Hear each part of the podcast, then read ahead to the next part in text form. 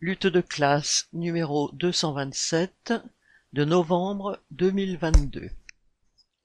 Grèves et manifestations, la contestation ouvrière doit s'élargir. Depuis septembre, la France est traversée par une série de mobilisations comme elle n'en avait pas connu depuis la contestation de la réforme des retraites à l'hiver 2019-2020. Depuis des mois, de nombreux travailleurs expriment leur mécontentement sur les salaires amputés par l'inflation. Officiellement à 6%, en réalité plus élevé pour bien des familles populaires, la hausse des prix n'est pas compensée par celle des salaires. Dans de nombreuses entreprises comme Stellantis, Dassault, Renault Trucks, Monoprix, Carrefour, des grèves de quelques heures ou de quelques jours ont eu lieu depuis la rentrée pour des hausses de salaire. Elles ont souvent coïncidé avec des négociations annuelles officielles dont le calendrier est fixé par les directions d'entreprise. Ce sont en général les militants syndicaux qui lancent les appels à la grève, mais elles éclatent souvent à l'initiative des travailleurs du rang, à partir d'un atelier par exemple. Dans les raffineries, ces grèves, à l'initiative de la CGT, ont été largement suivies, reconduites pendant plusieurs semaines, et elles ont eu un large impact à partir du début du mois d'octobre, de nombreuses stations-service étant à sec. Chez ExxonMobil, qui compte deux raffineries en France, à Port-Jérôme-sur-Seine, Seine-Maritime, et à Fos-sur-Mer, Bouches-du-Rhône, la grève a commencé le 20 septembre. Le premier groupe pétrolier au monde a annoncé qu'il avait réalisé 23 milliards de dollars de profit au cours du premier semestre, soit autant qu'au cours de toute l'année 2022, et refusé d'augmenter les salaires de plus de 4%. La grève a duré jusqu'au 13 octobre, soit 23 jours d'une grève très suivie. Entre-temps, les cinq raffineries de Total sont entrées dans la grève à partir du 27 septembre. Le groupe Total a gagné 18,8 milliards d'euros au premier semestre et, alors que les salariés étaient sommés d'accepter une hausse des salaires de 3,5%, inférieure à l'inflation, l'entreprise devrait verser à ses actionnaires quelques 10 milliards d'euros cette année. Les actionnaires n'en ont jamais assez, c'est bien connu. Les ouvriers des raffineries ont eu à faire face à un tombereau d'insultes, d'anathèmes et de mensonges. Accusés de gagner 5000 euros par mois, de prendre le pays en otage, d'empêcher les soignants, voire les services de secours de travailler, tout ça parce qu'ils refusaient la dégradation de leurs conditions alors que leur patron se gave. La CFDT et la CGC, opposées à la grève, ayant signé un accord dans le dos des grévistes, le gouvernement, les journalistes et le dirigeant de la CFDT, Laurent Berger, les ont accusés de poursuivre la grève, malgré un accord majoritaire. Les grévistes ont en réalité bénéficié d'un large soutien dans l'opinion ouvrière et dans les files d'attente interminables aux stations-service, les journalistes étaient en peine de trouver des automobilistes qui leur jettent la pierre. Dans les manifestations du 18 octobre, la solidarité de nombreux travailleurs s'est exprimée. En fin de compte, les travailleurs d'Exxon et de Total ont obtenu des augmentations et des primes supérieures à ce que leur direction voulait initialement leur accorder. Et leur grève a eu le mérite de porter, au niveau de tout le pays, la question des augmentations de salaire est celle de la grève. La CGT, la FSU, FO et Solidaire ont organisé deux journées nationales de grève et de manifestations interprofessionnelles, jeudi 29 septembre, puis, en réaction à la grève des raffineries, mardi 18 octobre.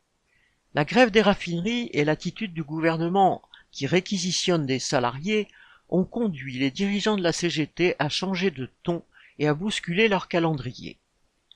Alors que depuis des mois ils restaient dans le ronron des négociations fixées par le patronat, branche par branche, et réclamaient au gouvernement du dialogue social, entre guillemets, ils ont appelé à la journée de grève à courte échéance et ont insisté pour que les structures de la CGT fassent le travail, lançant des appels à se réunir, à faire des assemblées, et à décider de la grève, entre guillemets.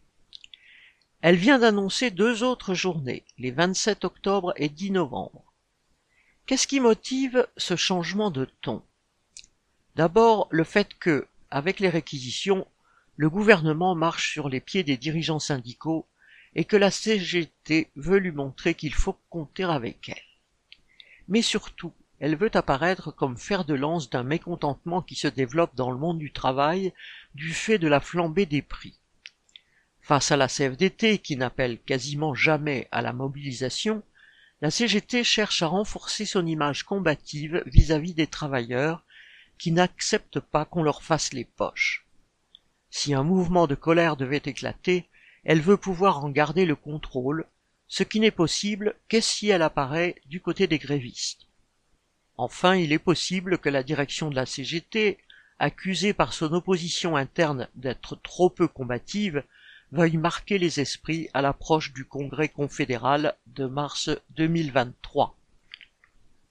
À l'échelle du pays, les manifestations auraient rassemblé respectivement 118 500 et 107 000 manifestants selon la police, 250 000 et 300 000 selon la CGT.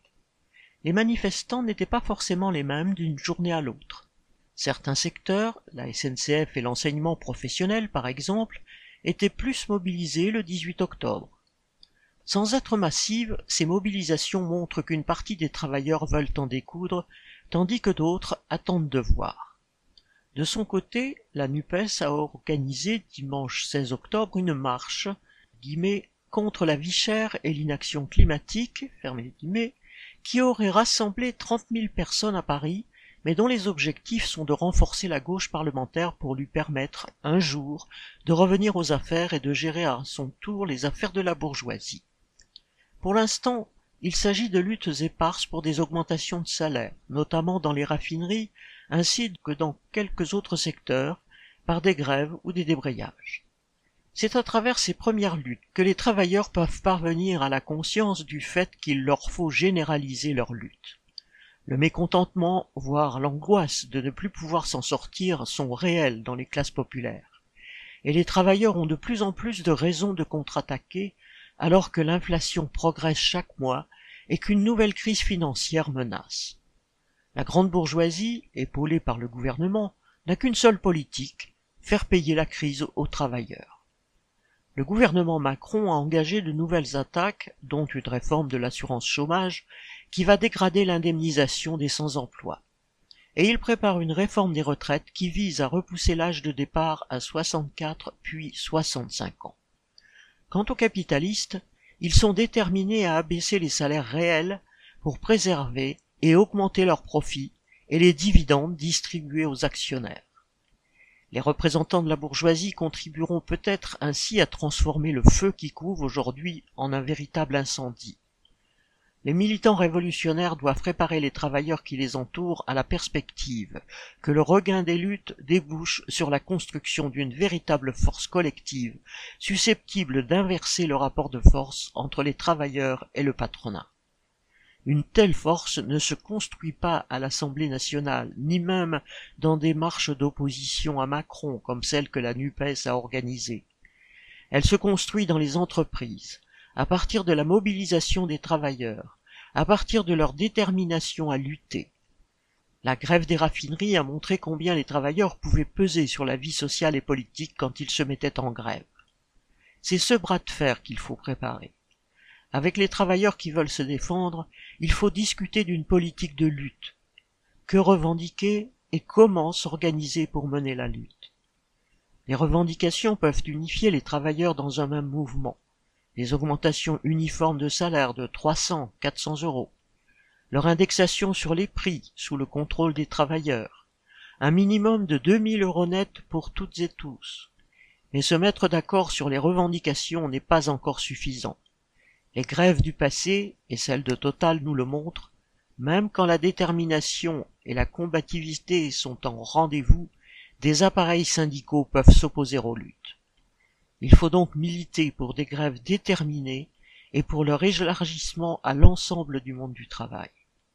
Il est tout aussi vital de militer pour que les travailleurs contrôlent effectivement leur lutte sans s'en remettre aux directions syndicales. Ils doivent être les dirigeants de leur propre mouvement en réunissant des assemblées de grévistes et en élisant des comités de grève. 25 octobre 2022